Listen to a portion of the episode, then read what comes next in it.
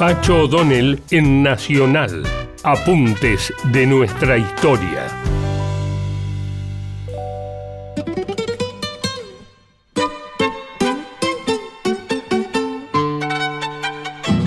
Justo José Urquiza era el jefe del ejército argentino, armado, entrenado, abastecido por Juan Manuel de Rosa para una inminente guerra con el Brasil, decide darse vuelta y negociar con el imperio, digamos que justamente era el enemigo.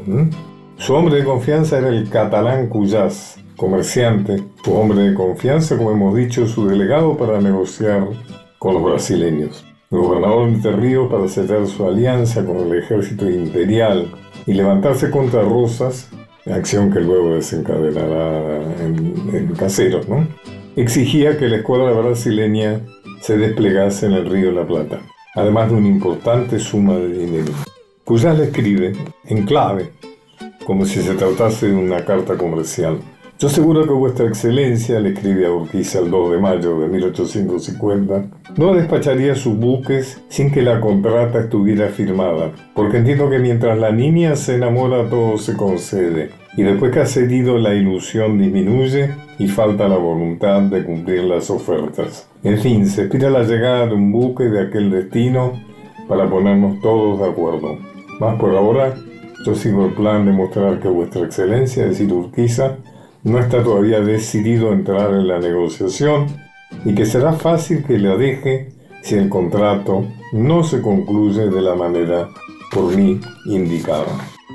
Si desciframos el mensaje, y se nos despacharía sus buques, es decir, que Urquiza no se pronunciaría públicamente en contra de Rosas. La contrata, es decir, la alianza con el imperio. Mientras la niña se enamora, todo se concede. Es decir, para ganarse Urquiza, los brasileños prometerían todos los sacrificios. Y después que ha cedido, la ilusión disminuye. Una vez hecho público su alzamiento, la cotización de Urquiza bajaría. Falta la voluntad de cumplir, es decir, las ventajas debían obtenerse antes del pronunciamiento. Se espera la llegada de un buque de aquel destino. Se esperan poderes o instrucciones de Río Janeiro para su delegado para ponernos todos de acuerdo, es decir, para firmar el tratado.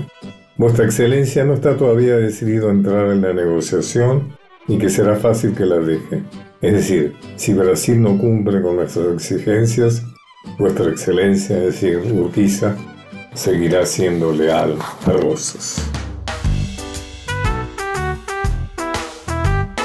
Volvé a escuchar estos apuntes de nuestra historia por Pacho O'Donnell en www.radionacional.com.ar.